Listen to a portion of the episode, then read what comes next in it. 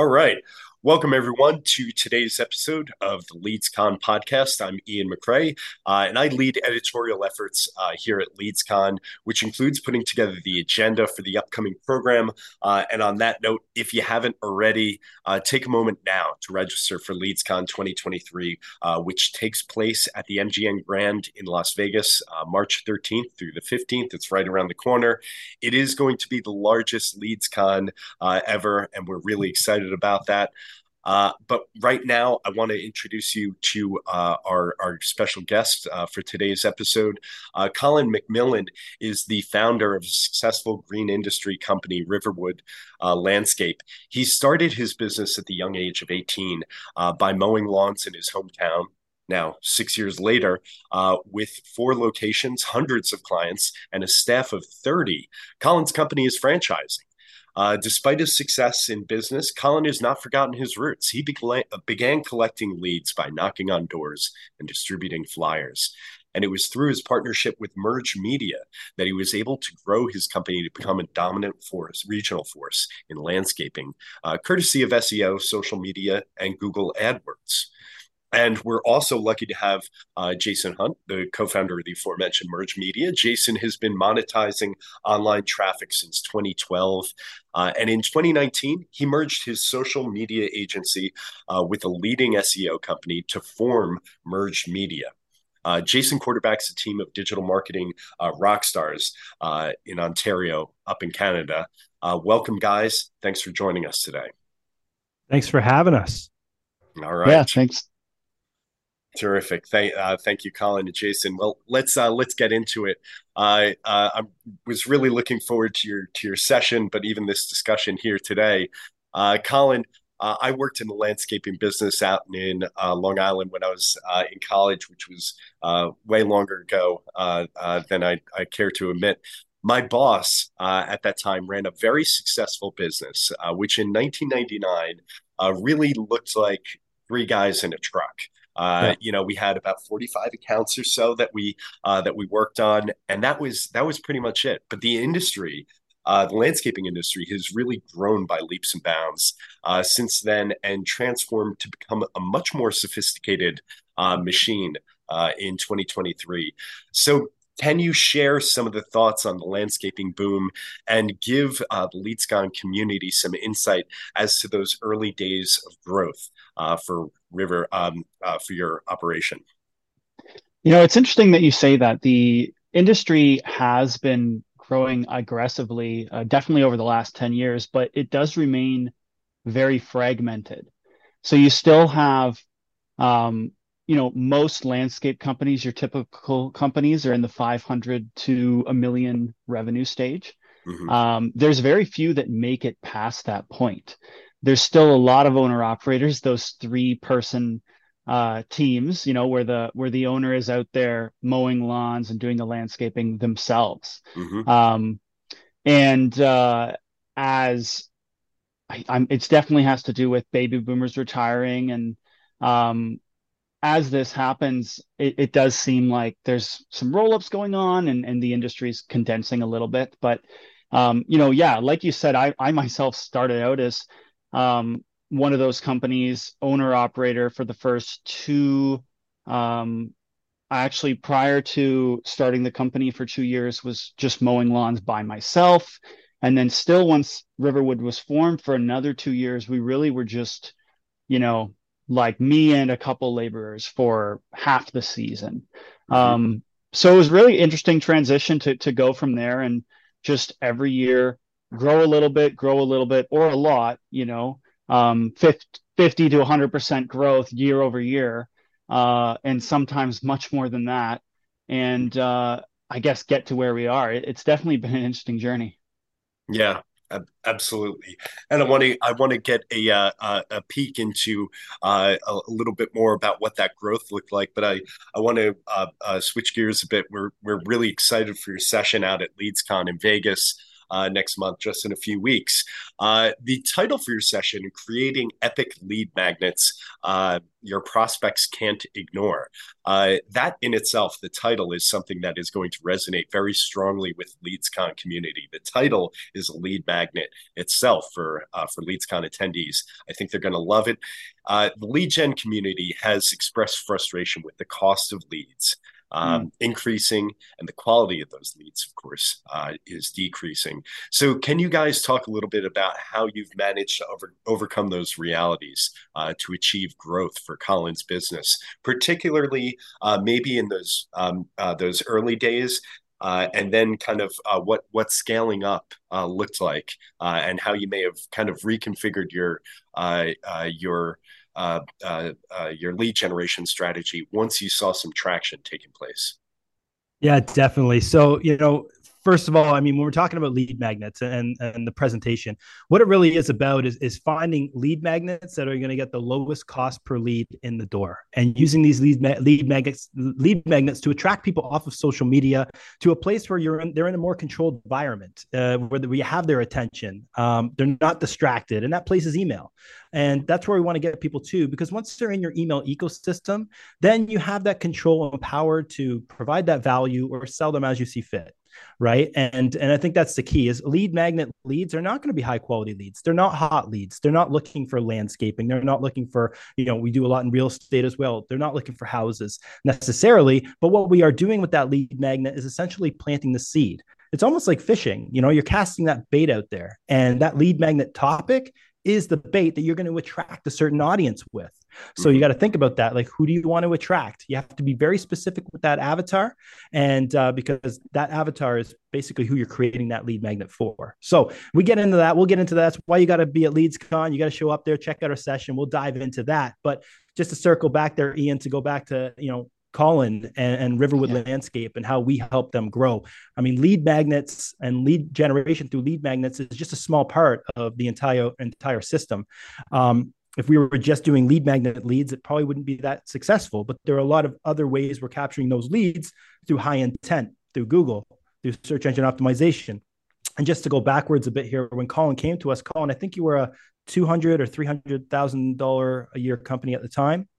Yeah. And then in one year we took him on. We started uh, managing all of the marketing optimizing his website ranking for seo for tons of keywords relating to landscaping and snow removal. And we were able to grow that company from two to 300000 a year up to 1.3 mil in just one year and and then from there i think year two we we grew it from there and now we're franchising. So um, a lot of that comes from developing and creating this blueprint that we've created on the marketing side where you know if you search for landscaping in the area that we live in um, good chance you're going to find colin's company coming up one two and three. So it helps uh, quite a bit that's uh, that's that's ter- terrific insight, uh, Colin. From your uh, from your perspective, not to get uh, uh, too into the weeds, but uh, the pandemic did see a shift in consumer behavior in terms of even you know the the entire home services spectrum.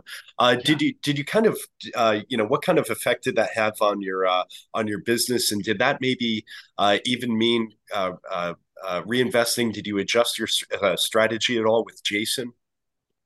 Well, at first it was uh, very alarming. Um, that that March, April months of uh, 2020, um, you know, we had no idea if we were going to be an essential industry or, or, what was happening there. So for that period, um, you know, that was um, that was challenging. Once we made it through, and really it was just sort of a waiting game. Uh, found out that we're going to be an essential industry. From there, what happened is uh, with all the money being pumped into people's pockets and their the economy, uh, everybody had a lot of spare funds and they were spending time at home, um, not spending money on services and things they would have been spending that money on, and you know sitting in their home offices, uh, staring at their landscape outside, uh, or at the same you know uh, taking their staycations in the backyard and and looking at their sad gardens. And um, what ended up happening was that people had a lot more money to spend in the in in on their landscaping um, during those two years. And especially landscaping projects there was a huge boon there. So um, really we toned back our marketing on AdWords and paying for clicks and just spent more effort on uh, brand awareness um, mm-hmm. and some longer term things. Terrific. Yeah that uh, uh, that that kind of uh, uh realignment or, or, or adjustment uh, can can really help you uh, with the with that conversion point. Can i hit that too? Is go that, ahead. that, yeah. go ahead i was just gonna going to say what's interesting about that, like in, in tandem with what happened with Colin's industry, it was like the perfect storm, right? Because mm-hmm. when COVID hit, it's like we used to work with a lot of mama papa restaurants, a lot of a lot of dental practices, all these industries that were massively hit in March 2020 when the pandemic hit. So we naturally had to pivot ourselves. And without even really trying, we looked at our client list and it's like we have all these home services businesses here, such as Riverwood, you know, a landscape company that are getting an influx of leads coming in here because people are not investing into our travel agent clients they're investing into the landscapers and the mm-hmm. staycations instead of the vacations such a good point but naturally like i said it was a perfect storm for for colin and riverwood's growth was you know the pandemic honestly yeah I yeah, absolutely.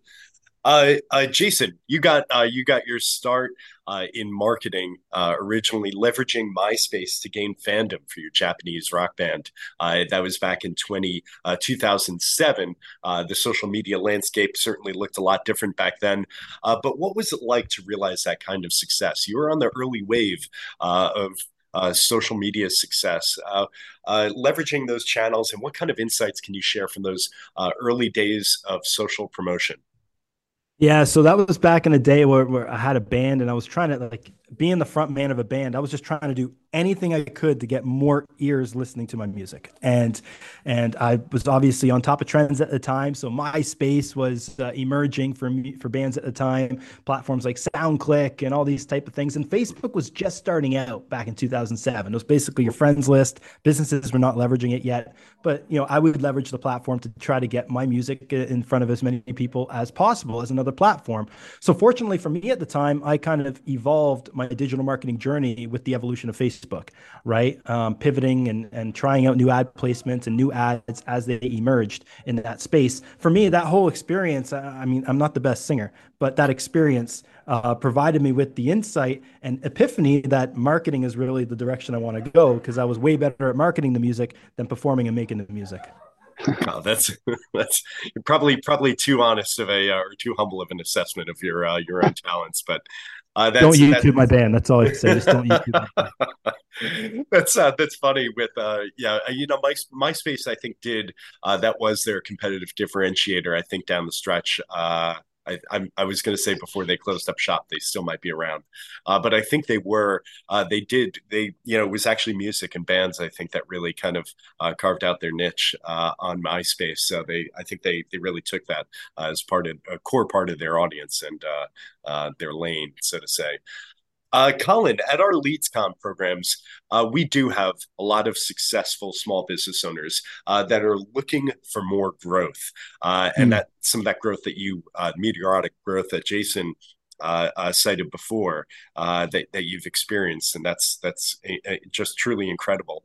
Um, we love leaving our audience with practical takeaways. Uh, so I know this is tough, but if you had to kind of boil it down to one tactic, that one lesson or bit of guidance. Uh, that you'd like to share around getting a true assessment of your own lead generation capabilities. Uh, what what was that? Yeah. So sorry, can you clarify the assessment part? the yeah in other, in other words if you're if if you're really taking a look at what's working and what's not uh, for right. for your own for your own lead generation efforts um really like i mean obviously if you can get some data out of it and actually track where your leads are coming from that's that's really the key uh, i started out handing out flyers um i don't do that anymore because i found uh, other methods that are just way more um, rewarding in terms of an ROI of my own time. Um, so if you're able to track your leads uh, with your CRM and basically use that box that says, where did this lead come from? I think that is one major thing that if you're paying attention to where all of your clients are, how they got here, whether it's word of mouth or Google or, or social media or path platforms you're paying for leads on, all of that kind of stuff. Um, I think that's incredibly important.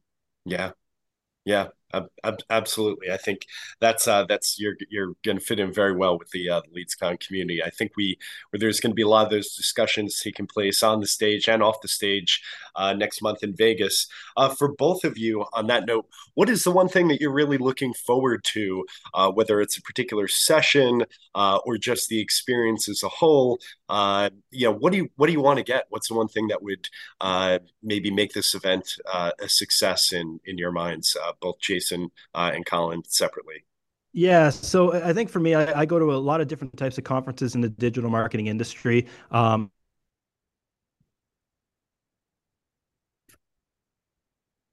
that we're, we're usually at, but there's not one that we've attended that's been strictly focused on leads.